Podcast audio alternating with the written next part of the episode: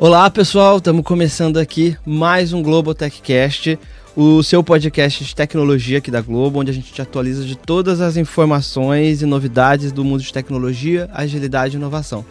Hoje eu vou ser o host aqui desse episódio, dentro dessa trilha de diversidade, onde a gente está celebrando o mês do orgulho LGBTQIA.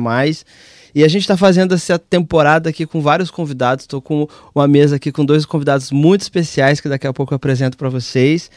E essa trilha conta com episódios aqui muito legais. A gente já falou aqui sobre saúde LGBTQIA+, interseccionalidade LGBTQIA+. A gente já falou também sobre a diversidade nas empresas, onde a gente teve um episódio especial com convidados do Google, aqui do Google Cloud.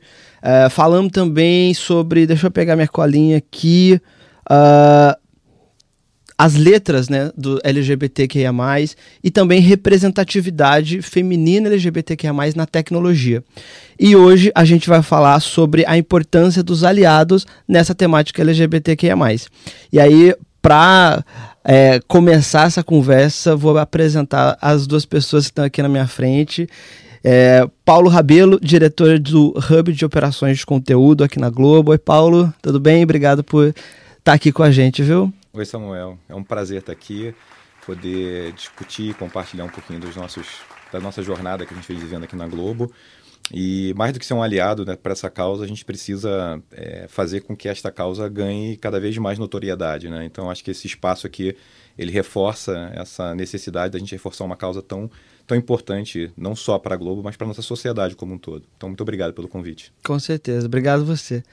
E também estou aqui com a Vanina Lages, nossa diretora de governança em estratégia e tecnologia. Oi, Vanina, tudo bem? Oi, Samuel, tudo bom? Muito obrigada pela oportunidade. Acho que é um prazer enorme é, poder falar sobre esse assunto e reforçar esses temas que são tão importantes na agenda da empresa e, como o Paulo falou, né, para a sociedade. Acho que é, é, é, é um privilégio para a gente poder conversar sobre esse, sobre esse assunto. Com certeza.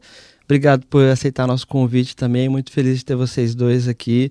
Grandes sponsors nesse tema, tanto aqui na Globo quanto na sociedade, como vocês vão descobrir aqui nessa conversa. Bom, queria começar esse, esse bate-papo aqui fazendo uma pergunta para o Paulo, que, para quem não sabe, ele é o sponsor do nosso grupo aqui de afinidade na Globo, o Somos, do qual eu faço parte, tenho muito orgulho de fazer parte. É um grupo de afinidade que traz diversos temas, eventos e conscientização interna aqui pra gente.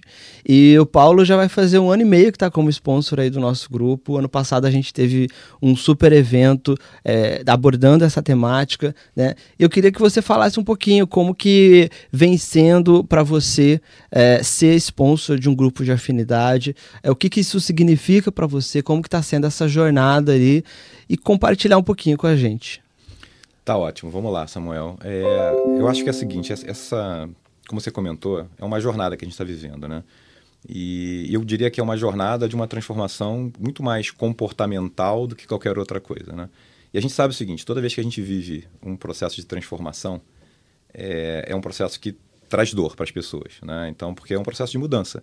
Sim. Né? E, e, quando a gente tem um processo de mudança de comportamento, ele ainda é, é, ele é mais aguçado do que qualquer outra transformação. Né? Uma transformação cultural, uma transformação é, tecnológica, ela já é complexa. Então a gente entende o seguinte, que todo esse processo de uma transformação de comportamento, ela exige algumas etapas, ela exige muita resiliência da nossa parte. E, e, vale a pena a gente entender assim, da onde a gente saiu e para onde a gente está caminhando, né, dentro desse processo dessa, dessa transformação. Então eu diria primeiro o seguinte, assim, especificamente a minha área, que é uma área de operações de tecnologia aqui na Globo. Né? A gente tem em torno de 3 mil colaboradores né, nessa área. Era uma área que, há uns três anos atrás, ela era massivamente masculina, né? assim, homens brancos héteros. Né? Então, assim, um perfil muito característico. E a gente começou a perceber da necessidade, a própria empresa trazendo esses temas para a gente, de, da necessidade de a gente trazer a diversidade, a gente começou a perceber da importância que a diversidade tem dentro dessa jornada para os nossos processos internos. Porque a gente acredita muito que o que a gente faz do lado de cá, né, do lado por trás das câmeras, isso de alguma forma transpira para o outro lado. Né? A gente passa para o outro lado, para o nosso espectador, para nossa sociedade. Então, isso foi um, um ponto assim de virada para a gente, muito importante, para que essa ficha caísse e que a gente pudesse fazer isso.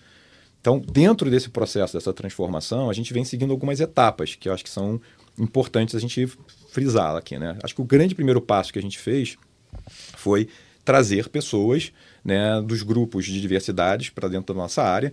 Né? Então, os quatro pilares de diversidade que a Globo trabalha, que são as mulheres, é, questão racial, de, de negros, né, indígenas ou, ou, qualquer outro tipo de, de, de raças.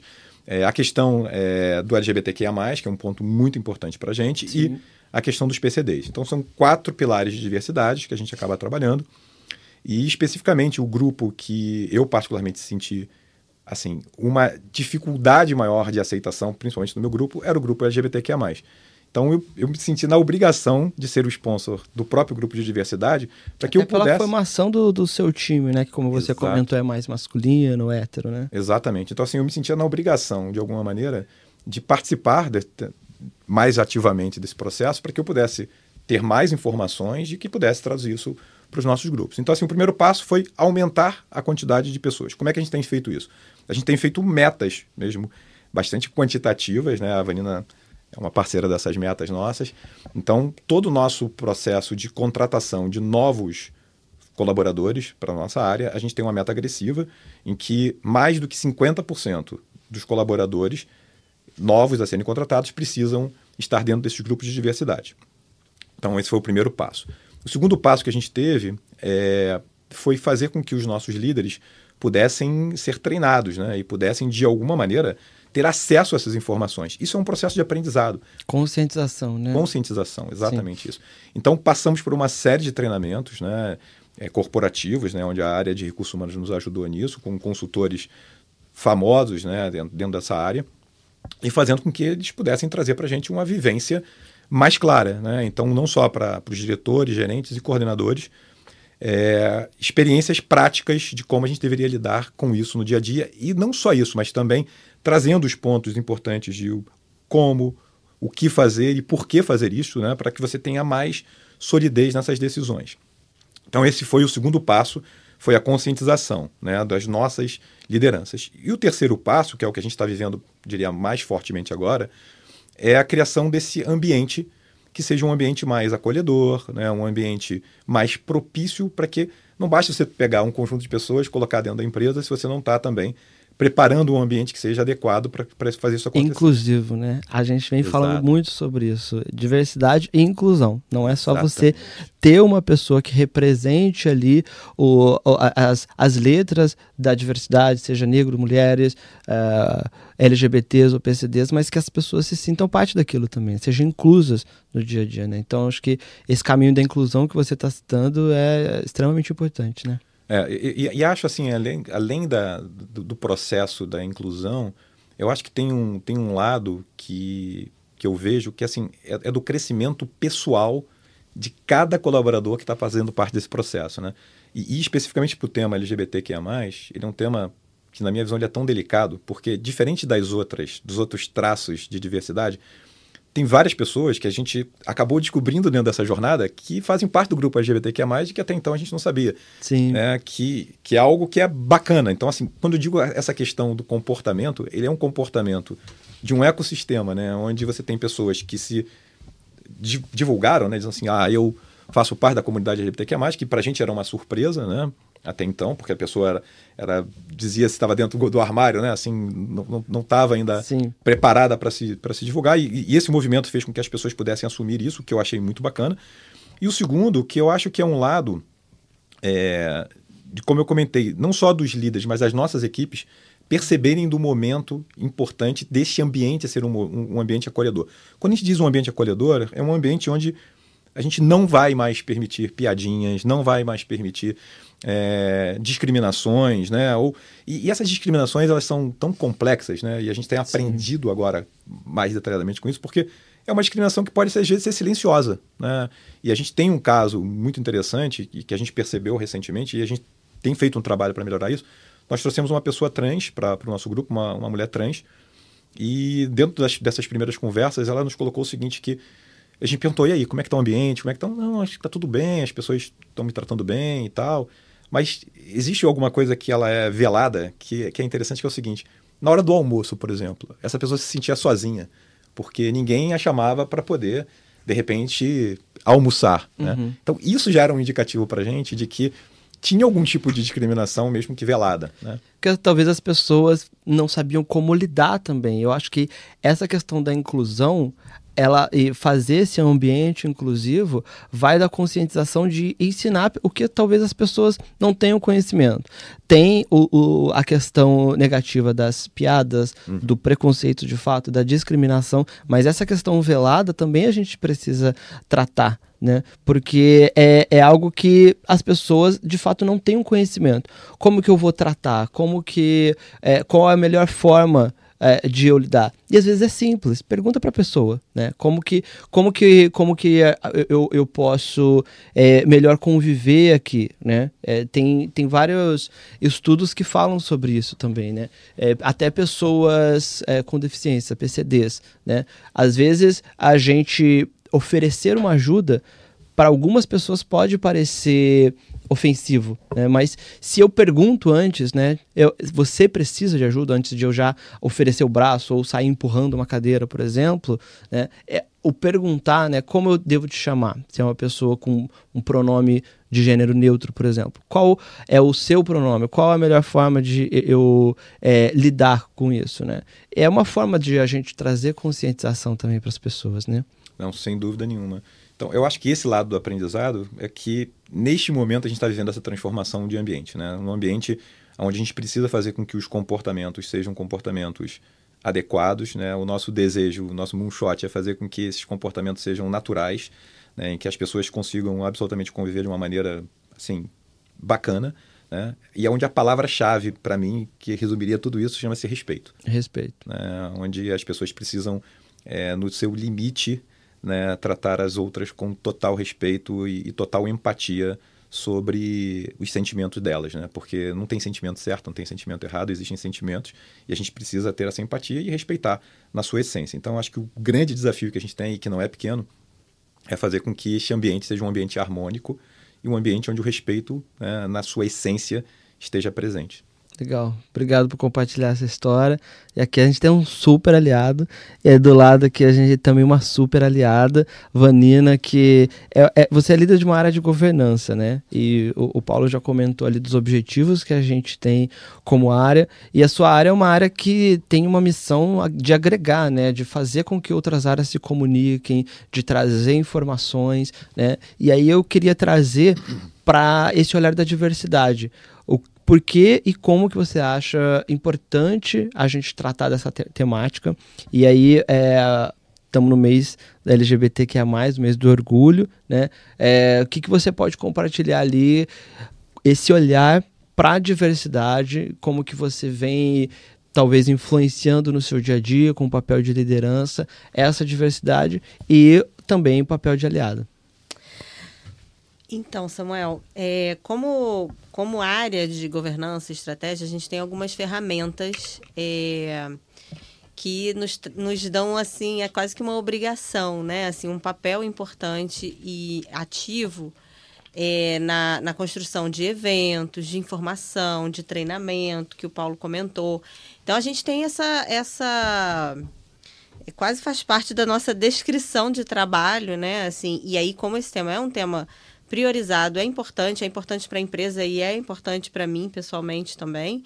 É, a gente utilizar esses canais que a gente tem de informação, seja o Instagram, seja o nosso, a nossa capacidade de, de construir eventos que impactam a área inteira, né, a estratégia de tecnologia inteira e às vezes até a empresa inteira, né, que foi o, o caso que a gente fez no ano passado, é, utilizando essa nossa esse nosso potencial para conseguir trazer essa agenda para o dia a dia das pessoas, é, trazer a relevância para esse tema que ele, que ele merece, né? E que, e que já está posto que, que, que isso é prioridade para a empresa. Então, acho que nesse chapéu de governança, né, nesse chapéu de liderança de governança, acho que é isso, isso estar em pauta e isso fazer parte da nossa agenda dentro dos nossos canais de comunicação. É, pessoalmente, como aliada, né? Assim, eu estava até olhando a definição de aliado, né? É... Ah, que ótimo que você fez. definição de aliado: aquele que se liga a outro para defender a mesma causa ou atacar o mesmo inimigo. Isso foi uma simplificação, né? Do, do da, da, da definição. Ou seja, a gente tem é, é, pela definição, não é um papel passivo, né? Assim, é um papel ativo. Sim.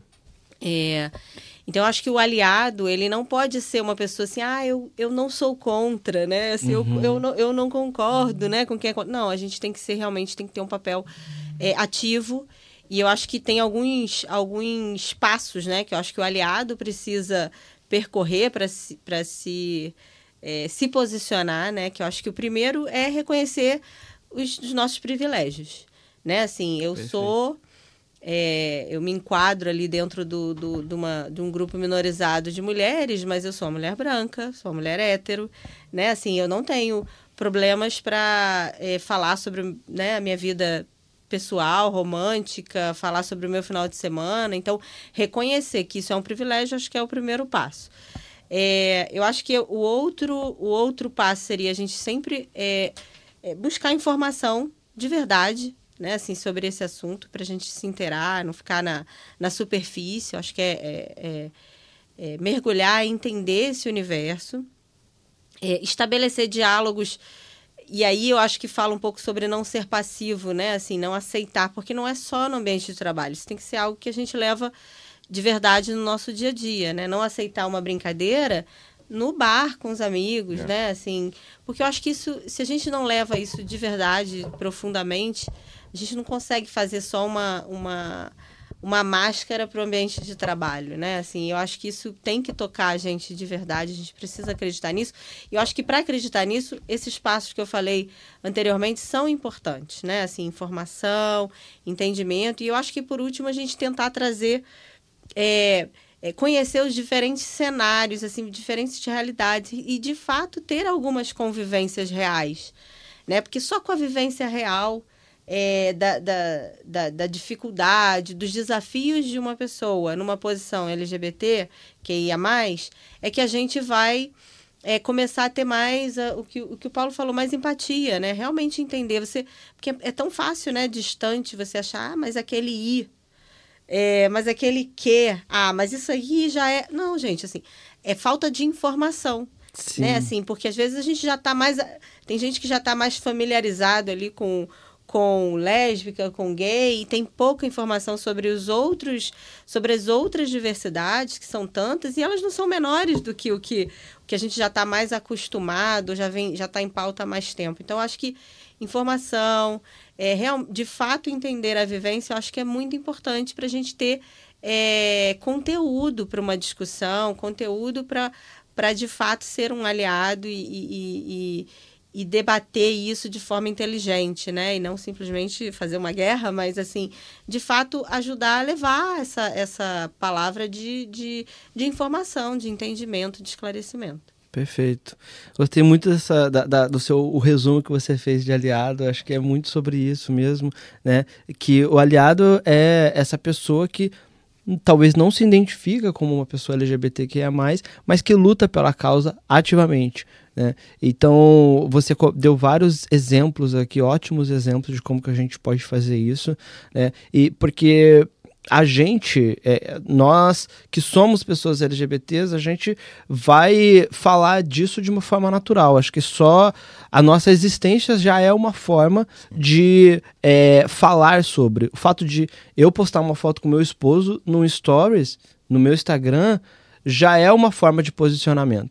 E vocês é, ter esse papel mais ativo de é, ir em meios que a gente não vai chegar, né? Uhum. Que é geralmente onde está o preconceito, onde está a discriminação, aí sim a gente vai conseguir ter uma mudança, seja no ambiente corporativo, seja na sociedade, né? De não aceitar, de ver alguma coisa, né? E se posicionar. Eu acho que essa questão de se posicionar perante a questões que é, a gente entende que não são legais, não são que são preconceituosas ou que a pessoa se sinta desconfortável, né? É muito importante, né? Numa roda de, de amigos de bar ali, alguém faz uma piadinha, você falar essa piada não foi legal, cara. Não foi, não foi maneira que não pegou bem, né? Ou numa, numa mesa de amigas ali, todas héteros, né?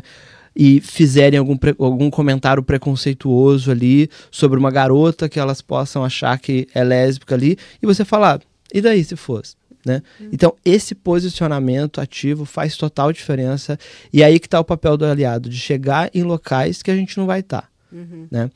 E aí, nesses locais que a gente não vai estar, tá, eu queria já fazer uma pergunta para vocês dois. É, antes de a gente começar aqui, a gente estava falando aqui pouco é, sobre, sobre família, né? É, a Vanina acabou de voltar de licença maternidade, né? Uma nova mamãe, né? o Paulo já é pai ali de dois, dois filhos. É, um menino e uma menina. Um menino e uma menina. E queria conversar com vocês sobre isso. O que, que vocês ali estão, talvez, trazendo para os filhos de vocês? Ou Vanina vai pensar em trazer, né? Porque ainda é uma, tá uma bebê. é, o que que... Ou talvez ali o, o Paulo já esteja aprendendo com essa nova geração, né? Porque eu tenho muita esperança dessa nova geração de já vir com um pouco mais de conscientização, vir com menos preconceitos, menos bagagens que as gerações anteriores. Porque eu, particularmente, cresci numa família muito católica, né? que me deu todo o suporte, mas eu morava numa cidade de interior, né? Então, eu cresci, passei minha adolescência achando que eu era errado, que é, eu era diferente ali dos meus coleguinhas, né?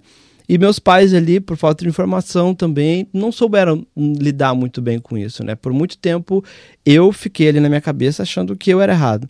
E o processo de autoaceitação para uma pessoa que é LGBT é a jornada que é, talvez é mais dolorida. E se você não tem um apoio dentro de casa, né? Aí acabou tudo, porque os primeiros aliados que a gente precisa são os nossos pais, né?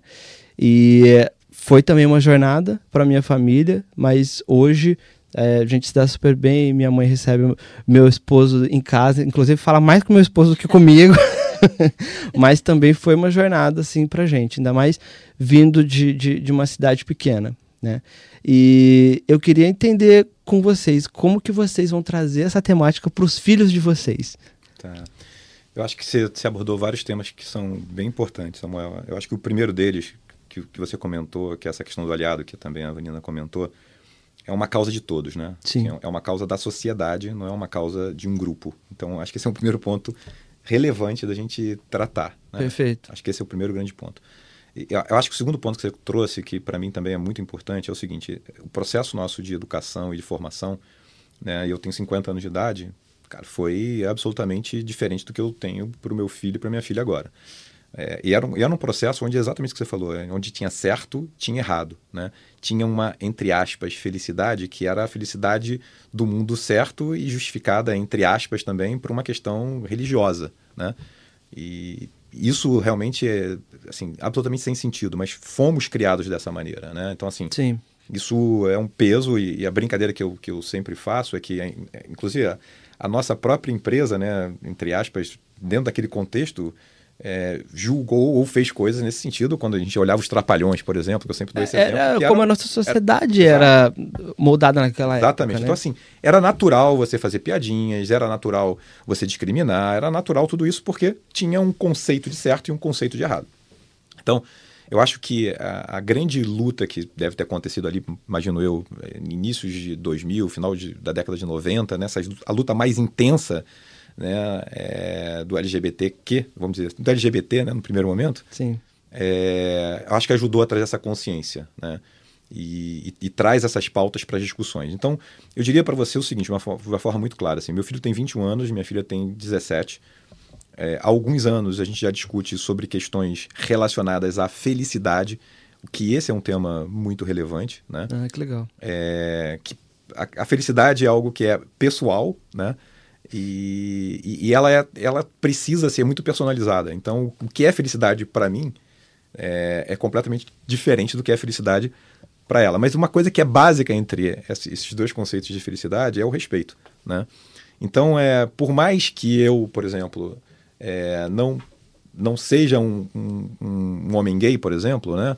É, eu, cara, aprendi muito a respeitar. Né? E, e nunca tive nenhum problema. Isso é um, é um ponto bem interessante. Né? É, de não respeitar as pessoas por, porque ela tem algum tipo de, de necessidade, algum tipo de felicidade que seja diferente da minha. Sim. Né? É, então, acho que o primeiro passo é isso, é você ter respeito. Né? Eu acho que o segundo grande passo é você entender que as pessoas precisam ser felizes, né? E, e você dar espaço para que as pessoas possam ter essa felicidade. Né? E, e acho que uma das coisas que eu aprendi bastante recentemente é olhar o grau de sofrimento de pessoas que saíram de casa, né, expulsas ou não apoiadas.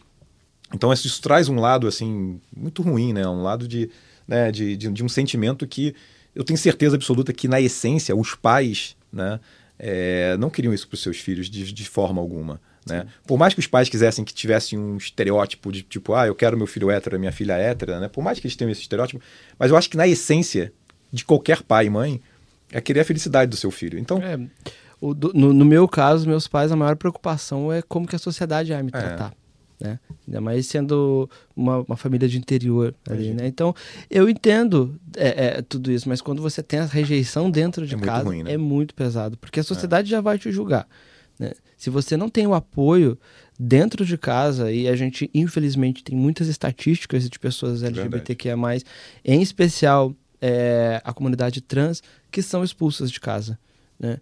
Por ser quem elas são, é verdade. Isso é muito triste. Então, por isso que é, é, eu repito que os primeiros aliados que a gente precisa é dentro de casa. Sem dúvida. É. é e, e, acho que passa por isso. Eu acho que passa pelo lado do conhecimento, né? Passa pelo lado de você é, entender primeiro, né? O, o que, que isso significa, né? É, você fazer uma reflexão de como você, como pessoa, pode mudar né, esse status quo e trazer abertura, porque assim eu acho que a maior dificuldade que eu tive na minha época, enquanto pai e mães, assim, era de você ter abertura para você poder falar Sim. o que você precisasse falar com seus pais, né? Então, acho que o grande primeiro passo, assim, que eu procurei fazer desde cedo é, é trazer voz para que né, os seus filhos possam né, é, dialogar de uma maneira como ele dialoga com um coleguinha, né? Então, acho que esse é o primeiro, primeiro passo. E é muito interessante que dentro dessa jornada é, a gente discute temas relacionados, né? a sexualidade, a, a, a vontades. E é interessante porque a, essa geração mais nova, o que eu percebo é que eles são muito mais fluidos no sentimento. Muito. Dizer, não, hoje eu gosto de mulher ou gosto de homem. Então, assim, é muito interessante. E tudo bem, né, tá pra tudo ele. bem, cara. Então, assim, é muito interessante. É, né? é o conceito de felicidade que você é, mesmo Exatamente, trouxe, né? cara. Assim, uhum. não existe uma receita para você ser feliz, né? A receita é você uhum. se aceitar e você conseguir fazer o que você quer. É. Né? Então, é, é, é, muito interessante esse, esse, conceito que, na nossa época, né, em termos de formação, né, você é, tinha um padrão e aquele padrão era pré-estabelecido. Então, é, talvez eu nem tivesse tido tempo na época ou espaço para pensar diferente, entendeu? Uhum. Mas eu acho que é, essa nova é, geração ela é, ela é, mais fluida nesse sentido e, e, acho que isso é muito bacana. Acho que isso traz um frescor e traz um ponto que você falou. É, traz uma luz no fim do túnel, né? Sim, esperança. Essa esperança de que a gente precisa né, viver de uma maneira diferente, né? É, uhum. e, e ainda é ruim porque eu às vezes sempre achava que isso tinha a ver com com, com uma educação mais formal. E não é necessariamente isso. Às vezes a gente vai para países de primeiro mundo em que o grau de discriminação ainda é muito grande ainda. Sim, né? infelizmente. É, infelizmente.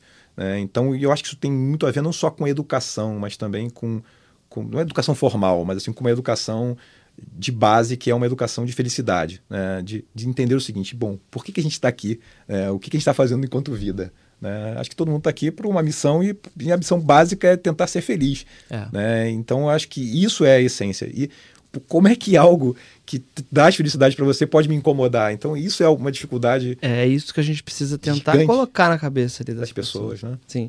A Kellen falou algo super interessante. Kellen, nossa é, líder de diversidade e uhum. inclusão aqui na Globo, no podcast anterior com, com a Google, ela comentou que a gente precisa fazer uma manutenção sempre desse tempo. A gente já conquistou bastante coisa, uhum. algumas coisas a gente ainda precisa conquistar, né? mas que a gente precisa fazer manutenção de temas como esse e ficar atentos né? E queria comentar, ouvir você agora sobre isso, né? Como que você vai ficar atenta ali sobre isso, fazer essa manutenção desse tema como uma aliada é, agora para sua família, para sua filha? Então, Samuel, eu acho que o que o Paulo trouxe, que é, eu acho que a gente está num ambiente que já vai ser, eu espero, né? Se pelo que a sociedade vem caminhando, já caminhou, a gente caminha para ter uma sociedade a cada dia mais, é, mais aberta, menos preconceituosa. Assim espero. né, assim, que os movimentos conservadores não ganhem é, uma força maior. Então, assim, considerando que o ambiente que eu estou criando, né, assim, o, os tempos onde eu estou criando o meu filho, é, já são muito mais favoráveis, eu, eu considero que, em teoria, vai ser mais fácil. A gente tem livros, né? Livrinhos desde cedo que a gente vai. Que, que certamente isso é algo que, que eu fico muito antenada, né? Assim, como que a gente cria um filho que vai respeitar e também vai se aceitar caso ele é, é, sinta, né? Assim, ou, ou, qualquer orientação que ele tenha é, é quando ele for crescendo. E é, eu acho que eu fiquei muito tocada, tem uns 10 anos atrás, eu trabalhei, eu morei fora, nos Estados Unidos, a trabalho um tempo, e eu trabalhei com uma, com uma mulher trans, e foi a primeira vez que eu tive contato na vida com esse tema. Eu não tinha a menor ideia. E aí eu fui tendo uma convivência com ela, ela era uma mulher trans lésbica eu não tinha a menor ideia, assim. E aquilo foi um aprendizado tão grande para mim. E conviver com ela, assim, mais de uns dois anos, assim, trabalhando com ela e podendo conversar, foi uma experiência, assim, transformadora na minha vida. De entendimento do que é, o que foi a jornada dela uhum. dentro de casa, pais super religiosos, com quem ela não, não falava mais, ela chegou a se casar, ter filhos como, como homem hétero, né? Assim, e depois ela conseguiu se libertar disso e virar a página e, e mudar a vida dela. Mas assim, eu ter acesso a essa, é, a, esse, a essa vivência e de fato no dia a dia com ela, me fez abrir um, um canal na minha cabeça sobre o quanto é importante essa conversa desde pequenos, as vontades e não ficar controlando se ah, é um menino, mas quer vestir um vestido. Por que, que é errado, né? Porque a gente tem padrões pré-concebidos. A gente foi doutrinado, adestrado praticamente para o certo e errado. E não é algo que se ensina, né? Não, não, não é. quer dizer que se o menino brincar de boneca, ele, ele vai, vai ser é. influenciado a não, ser alguma coisa. Não é. tem nada a ver. Mas ao mesmo eu brinquei tempo... de super-herói, carrinho a minha vida inteira e sou gay hoje. É, não adiantou né? nada. Exato, porque mas ao mesmo tempo você pode estar tá, é, maltratando, né? Assim, é. Se de fato é uma, o caminho que, que aquela pessoa, aquele ser humano sente, se sente feliz. Gostei muito do, do ponto do Paulo, né? Sobre felicidade. Por que, que a gente vai se incomodar com isso? Então, eu acho que nesse sentido eu me sinto bem é, antenada, né? Para esse ponto. Acho que essa experiência e depois a vivência até a informação no, no mundo corporativo mesmo, que a gente tem acesso.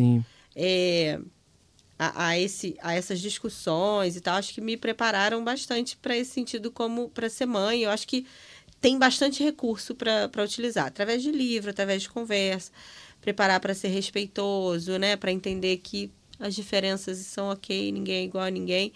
Então, acho que eu vou seguir muito esse caminho de de leveza, né? Assim, de, de aceitação e que a diferença é legal e que tá tudo bem. Vamos ver, acho que eu vou aprender muito também, né, Paulo? Assim, com, ah, dia -dia... com as crianças e, e com o que essa sociedade muito mais.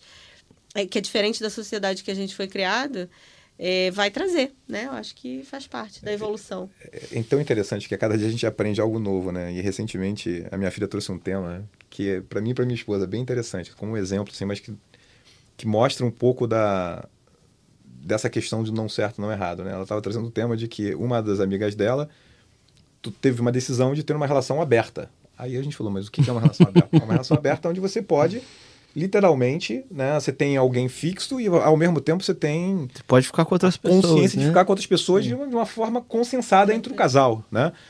E isso pra gente foi algo tão assim, sabe, chocante, né? Do tipo, Poxa, mas calma aí, então é namorado ou não é namorada? Mas pai, acho que por que, que você está com oh, essa. Está etiquetando. Essa, né? Tá etiquetando isso, né? Então é muito interessante essa, essa forma de você é, ver novas perspectivas, né?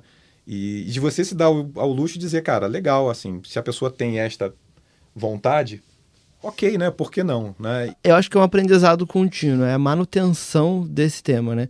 Eu sou dos anos 90, sou um milênio, mas estou aprendendo também com essa geração Z. Essa questão de, de fluido, relacionamento aberto, é algo que também a gente também está aprendendo e está aberto a essas possibilidades. Eu acho que é, é você ter um olhar de respeito, como vocês comentaram, e de não julgamento. É. A partir daí, não, não existe ali o, o, o preconceito. Você vai querer entender só.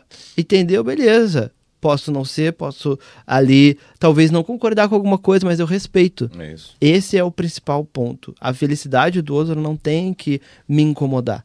É aquela velha frase, né, que a gente fala de a liberdade, é, a sua liberdade termina quando a liberdade do outro começa, né? Assim, Sim, eu acho que é assim que perfeito. a gente precisa lidar, porque aí a gente fala sobre o que é sobre você, o que é sobre o outro, É. e eu acho que é assim que a gente consegue ponderar o limite, né? Assim, do, da liberdade de cada um, né? Assim, esse eu acho que é o limite. Assim, Mas você sabia que é, é, é um, é um perfil que é comum dentro da comunidade LGBTQIA+, É mesmo? de ceder.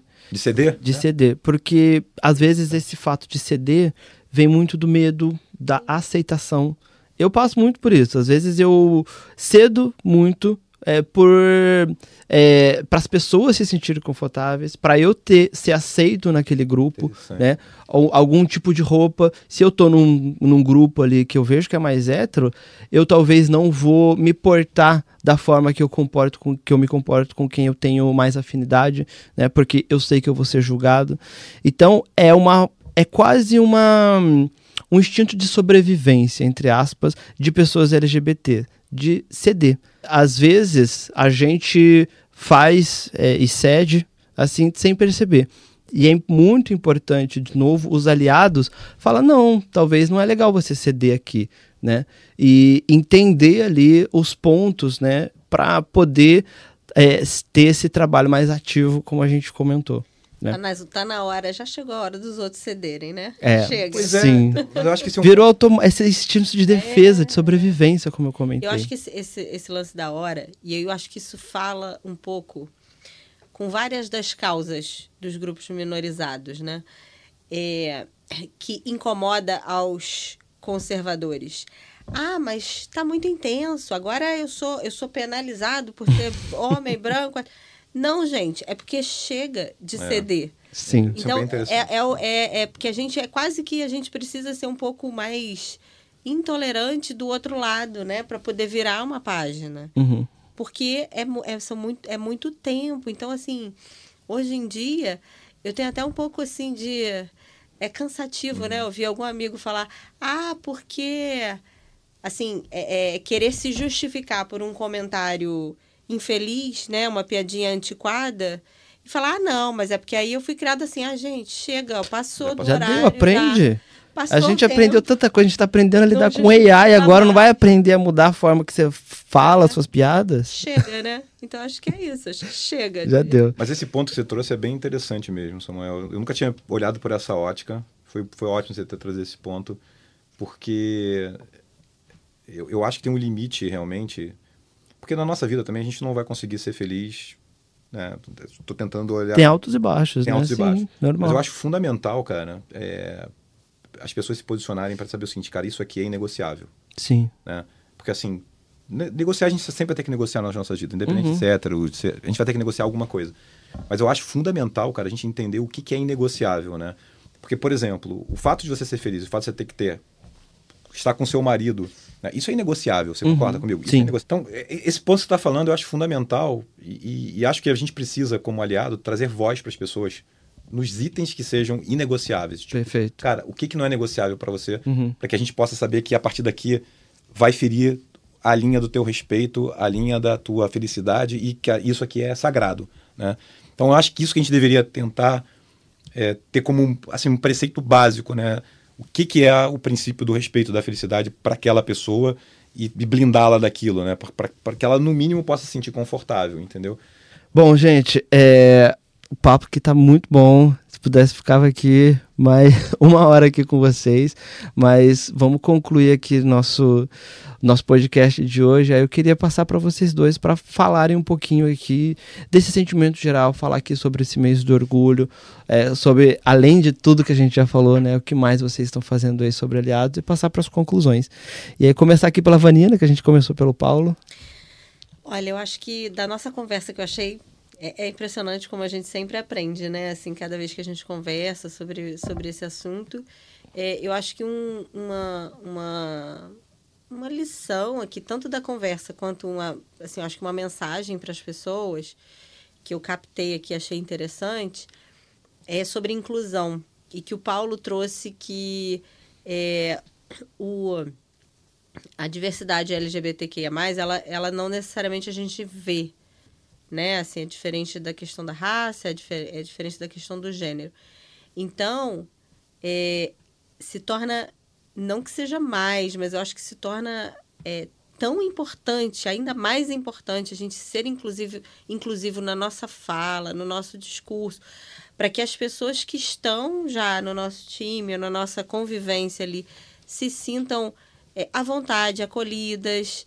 É, eu acho que é todo dia isso que a gente faz, né? A gente tem que estar. Tá, isso tem que estar tá realmente lá no, no fundo do nosso coração, porque a gente tem que fazer isso todo dia, para que as pessoas realmente percebam que é um ambiente é, seguro, um ambiente é, que, que acolhe e que respeita as diferenças. Então, acho que esse é o, o, uma coisa assim que eu saio daqui com essa mensagem assim ainda mais fortalecida, né, da importância da, da nossa fala, do cuidado, né, do dia a dia e cuidado de, de a gente é, ter um ambiente seguro e que a gente esteja sempre antenado com, com dos nossos colegas, né, as, as falas dos nossos colegas e tal, com e, e, direcionando. Acho que esse é um ponto que, que ficou aqui para mim no dia de hoje. Obrigado, Vanina. E você, Paulo? Então, muito na linha do que a Vanina falou. Eu também saio daqui cheio de reflexões interessantes. Eu acho que a gente, sempre que toca sobre o tema, a gente aprende. É, eu acho que cada vez mais a gente precisa discutir. Eu acho que a gente está num mês que relembra a causa, né? Que eu acho que é muito relevante. A gente vai fazer um evento agora no dia 29, né? aqui na, na Globo também de novo, que, que assim, a essência do movimento é, é, é tratar do tema. Né? E, e, toda vez que a gente trata do tema, a gente aprende, a gente evolui, né? a gente precisa continuar, é, é, ter, ter essa sensação de aprendizado contínuo. Né? E o que a Vanina comentou é, é, muito do que a gente percebe na prática do dia a dia. Né? É, talvez quantos companheiros a gente ainda tem ainda que não saíram do armário, né? E que talvez o grande sonho nosso seja ter um ambiente tão confortável, né? tão acolhedor, que todas as pessoas possam se sentir confortáveis para serem quem elas são. Né? Então acho que esse é o nosso moonshot, assim, é onde a gente precisa chegar, né? É, porque a gente ainda escuta muitas pessoas ainda dizendo, ah, eu não tive coragem, ah, é, eu não sei como é que meu chefe vai me julgar, eu não sei como é que né, meu companheiro de, de, trabalho vai me julgar por isso, se eu vou ser... Então, é, a gente precisa realmente, né, isso como um todo na sociedade, né? Então, o Benício, que é o filho da, da Vanina, eu espero que ele viva uma, uma sociedade mais justa, mais tranquila. E acho que. O Benício vai ajudar a criar essa sociedade. Criar essa sociedade, exatamente isso, né? Então, acho que assim, eu acho que como bom aliados, né, a gente precisa fazer o nosso papel, que é ser proativo, né, ser exigente, não só com a gente, mas com quem está à nossa volta, para criar uma rede de vários aliados até um ponto que a gente não vai precisar mais ser aliados, onde todos né, fazem parte de uma mesma sociedade, onde somos todos iguais e somos todos felizes. Eu acho que esse, para mim, é, é, a principal reflexão aqui que eu saio desse bate-papo. Perfeito. Obrigado, Paulo. Obrigado, então, Vanina e Paulo, pela participação de vocês. Obrigado por todo o trabalho que vocês têm feito como aliados. Obrigado por acreditarem e lutarem ativamente pela causa. Acho que o que vocês fazem como liderança e como pessoas é, é muito importante. Porque, como eu falei, a gente não vai estar tá em todos os, os cantos. Né? Então, é muito importante papel do aliado. Então, muito obrigado pelo que vocês estão fazendo. Obrigado pelo papo de hoje. Gostei bastante de, de conversar aqui com vocês. Trocar essa ideia foi ótimo, viu? Obrigada demais pelo convite, Samuel. É foi um prazer, Muito obrigado foi mesmo. uma honra. Ah, valeu. Para todos que estão nos ouvindo. É isso, pessoal. Muito obrigado. Todo mundo aí que está ouvindo, que está acompanhando. Beijo, mãe, que sei que você vai ouvir essa, tá? e ouçam e acompanhem, sigam o Globotechcast aí nas suas plataformas de áudio de preferência. Sigam a gente também nas redes sociais aí, no Vem Pra Globo, no YouTube do Vem Pra Globo, tá? E não fiquem de fora. Obrigado, pessoal. Até a próxima. Valeu!